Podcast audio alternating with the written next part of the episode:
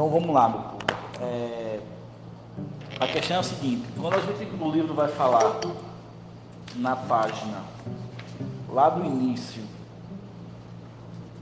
sobre a questão do mapa e a dinâmica política no nono ano, ele vai falar sobre a necessidade né, de, de vocês poderem compreender como é que a gente faz a interpretação do mapa, quais são as ferramentas que a gente utiliza isso, né, essas ferramentas estão baseadas em quê.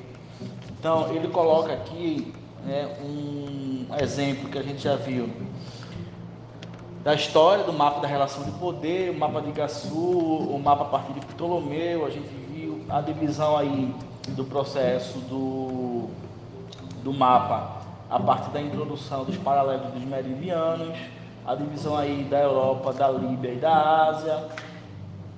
E aqui a proposta é, a partir aí da cartografia, a ciência e a arte, né, que a cartografia ela passa a ser uma arte do ponto de vista de representação da superfície, terrestre, da superfície terrestre e essa representação também ela nada mais é do que uma forma de escrita. Então vamos partir desse pressuposto, já que a gente pensa aqui que a ideia de cartografia é uma representação, beleza, mas ela representa o quê?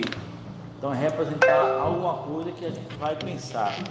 Então, nesse contexto, a gente sai dessa ideologia do, da cartografia como processo da ciência, da arte de produzir. Toda produção de mapa ela passa por um processo de domínio de conhecimento.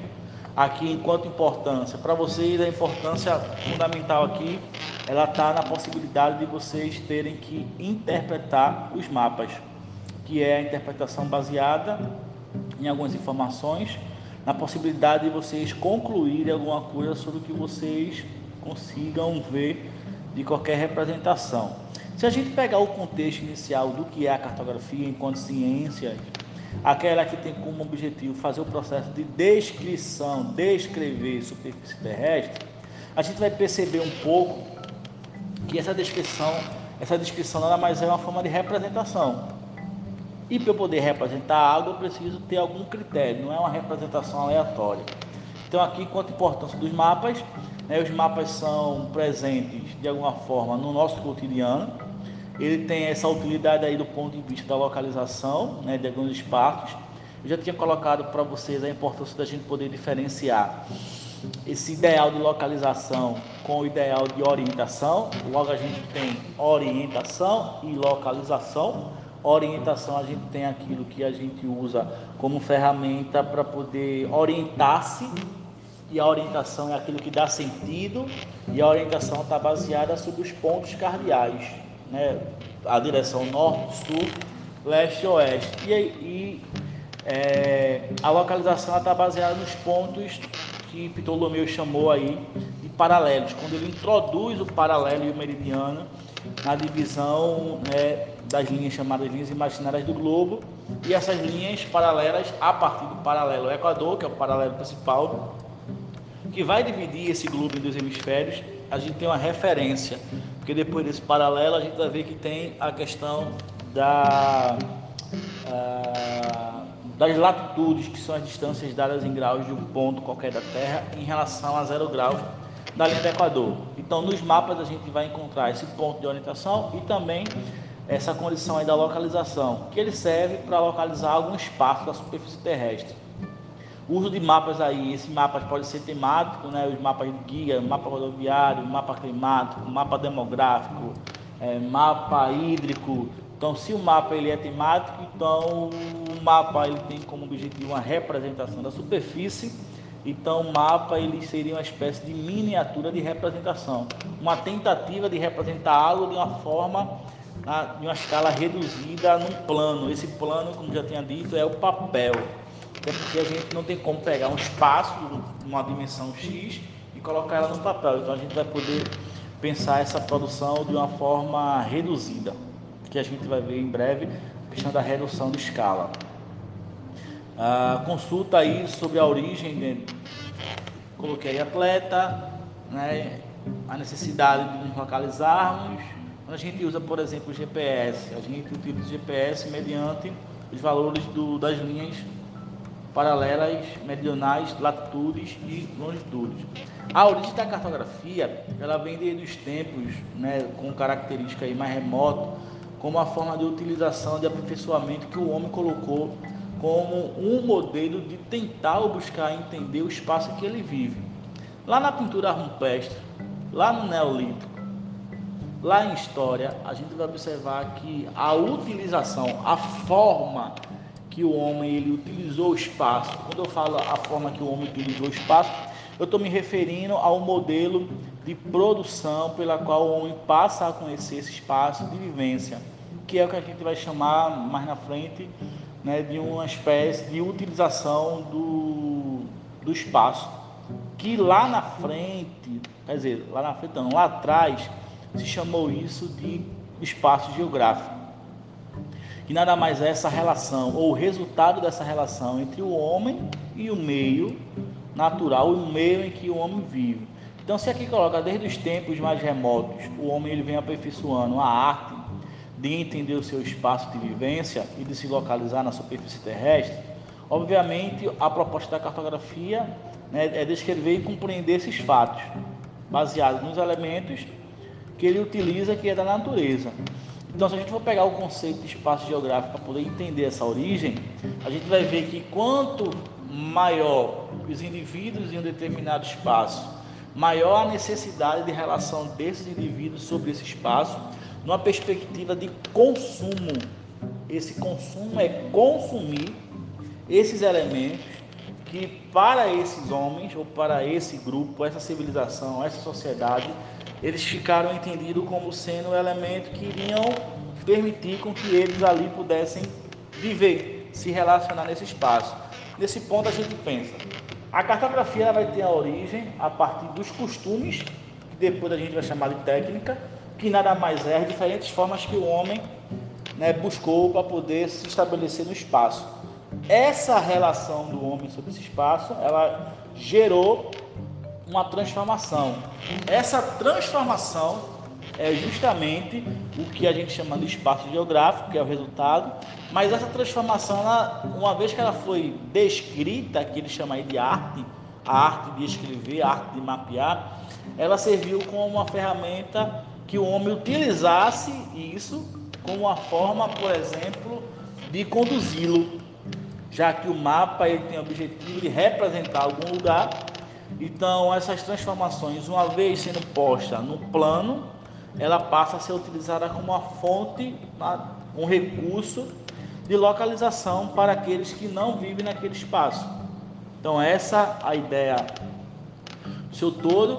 E aí, baseado na história, a gente tem as pinturas rupestres como sendo as pinturas é, que, que meio que valorizou essa questão da ciência. A, valorizou não, a partir dela se iniciou esse contexto né, do mundo moderno, a partir da, das representações aí dos fatos cotidianos, já que esses fatos ele eram postos nas rochas ou nas paredes que tinham como perspectiva mostrar a sua vivência, a sua realidade, aquele local e que isso nada mais era também uma forma de identificação dos grupos que aí tinha né, essas representações da caça, dos rituais e dos diferentes costumes de cada grupo sobre cada espécie.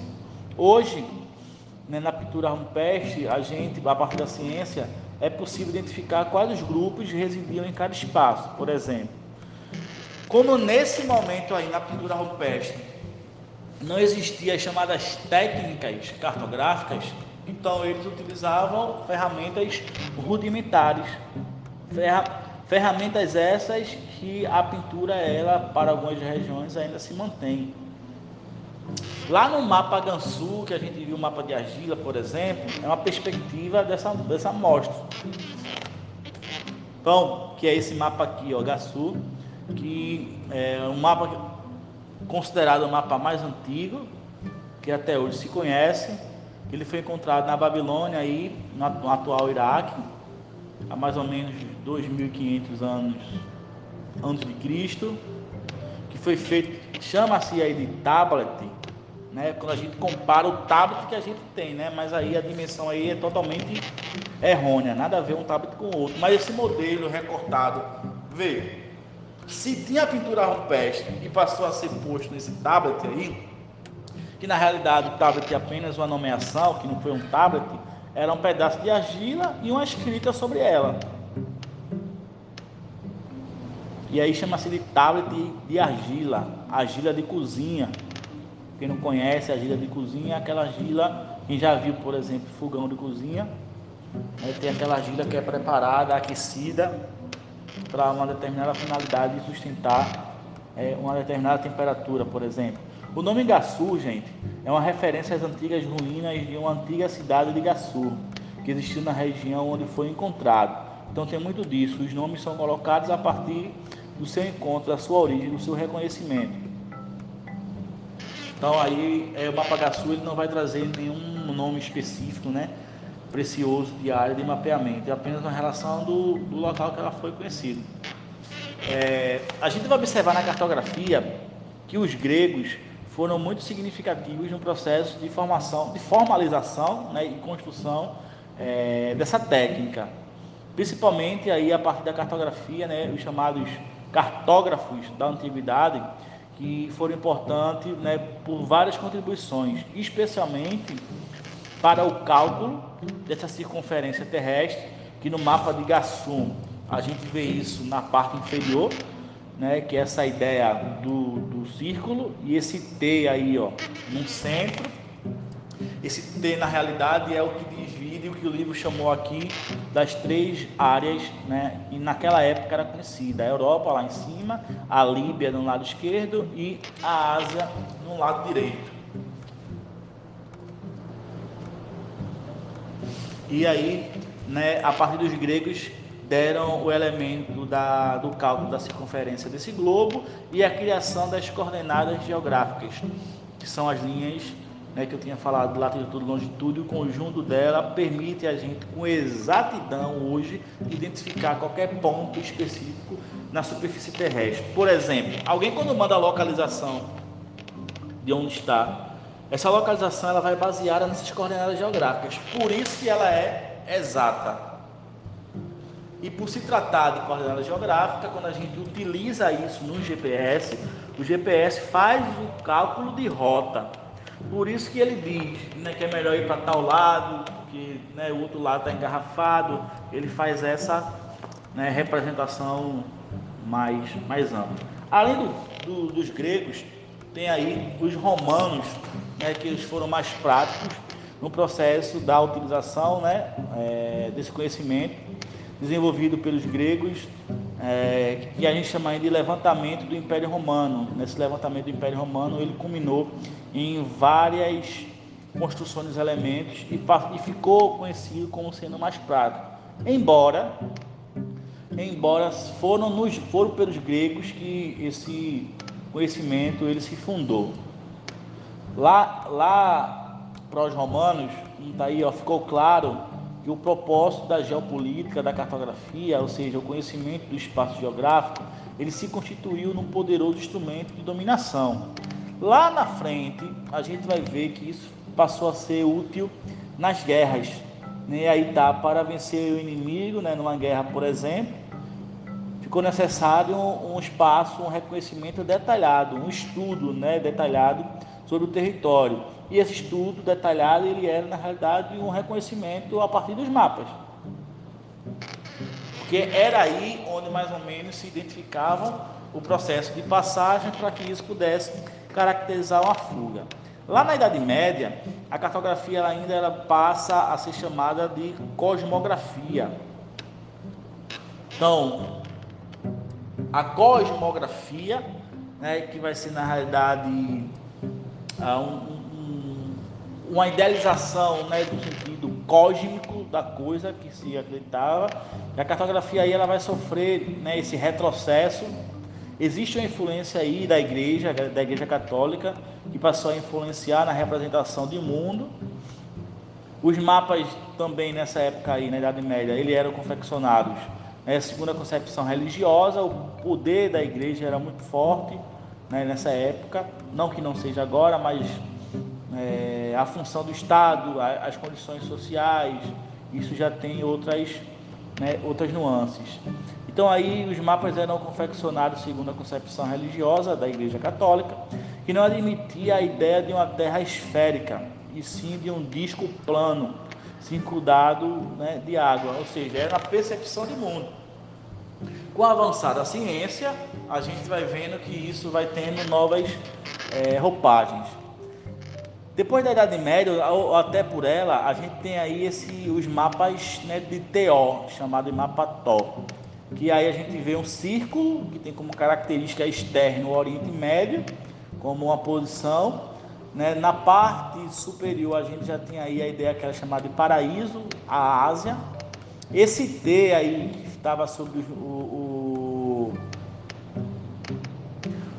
o Mar Vermelho, o Mar Mediterrâneo e o Rio Dom, que ficava, separava a Europa da África, a Europa da África e a Ásia. E no centro se idealizava que era Jerusalém, como é, ponto de divisão territorial entre as regiões, e os poderes eram dominantes a partir daí. O, o círculo, gente, aí que representa o O, que tem aí o formato achatado da representação plana, essa é a ideia não é ainda, não era ainda a ideia de globo que a gente chama, né? Esse de círculo que de alguma forma ele está como ele representasse uma amarração desse círculo e as regiões internamente sobre ela. O T são os três cursos de água do mar Mediterrâneo, do Rio Nilo e do Rio Dom, que dividia aí a Europa da Ásia e da África. E esse T também tinha como finalidade representar uma cruz, por isso que tem Jerusalém, onde essa cruz né, era a junção é, desse centro, que Jerusalém era dito como centro do mundo. Isso daí, gente, é desta época, tá? Então a gente vai ter aí algumas representações bem significativas ao longo do tempo. O mapa TO, gente, ou mapa TO, ele tinha como perspectiva a representação do que a gente chama hoje de mapa mundi, Então, era mais ou menos isso aqui, ó. No mapa, depois do mapa Thor, tem esse mapa de Ebersford de 1284. A gente vai ver nos quatro pontos que a gente chama de extremo: cabeça de Cristo, cabeça de Cristo, cabeça pé de Cristo. Lá em cima, cabeça de Cristo, do lado direito, mão de Cristo, do lado esquerdo, mão de Cristo e do, na parte inferior pé de Cristo, idealizando essa posição né, que a gente vê da cruz hoje. E a gente vai pegar essas imagens e a gente vai entender em torno.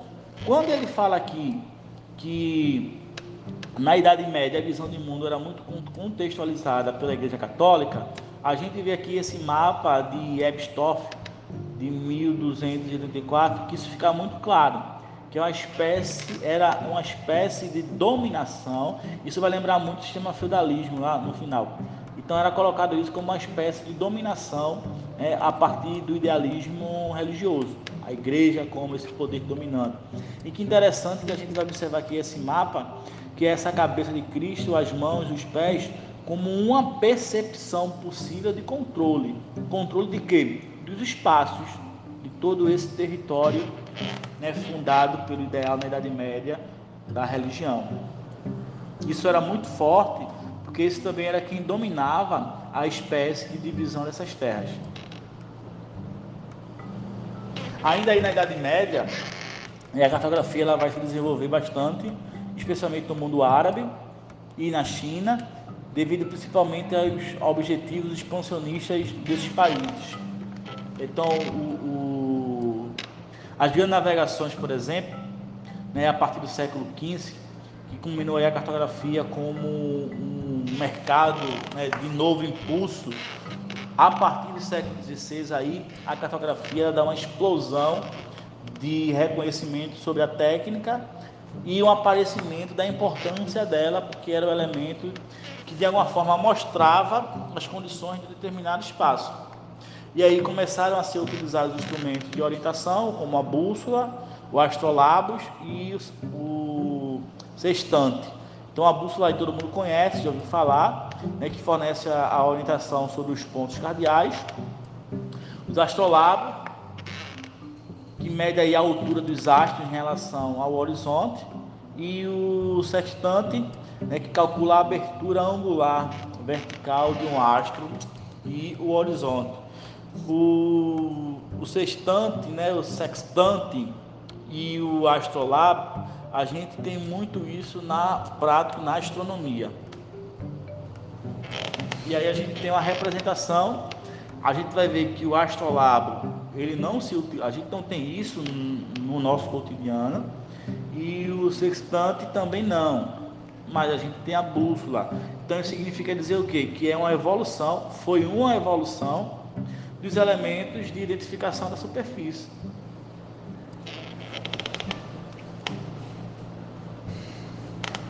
Beleza, gente?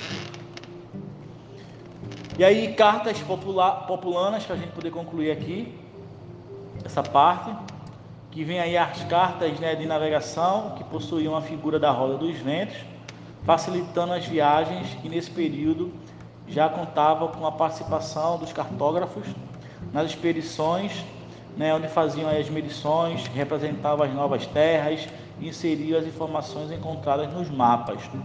Por isso que na cartografia, por isso que na cartografia e na geografia como um todo, a ideia das representações são muito pertinentes, porque é a partir delas que as discussões sobre as possíveis mudanças dos espaços territoriais são identificadas. E aí a gente vai ter aí é, essa ideia de, de, representação, né? As chamadas costas do continente. Quem é que vai ser essas costas do continente? A parte continental. E quando a gente compara continente e oceano, né? As costas dessa parte das quais passou a ter um certo reconhecimento, a gente chama hoje de continente ou continental.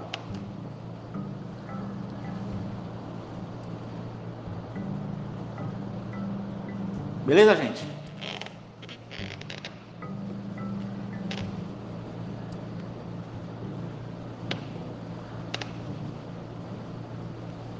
Então a gente fica por aqui, a gente fica com a atividade da página 6 para a gente produzir.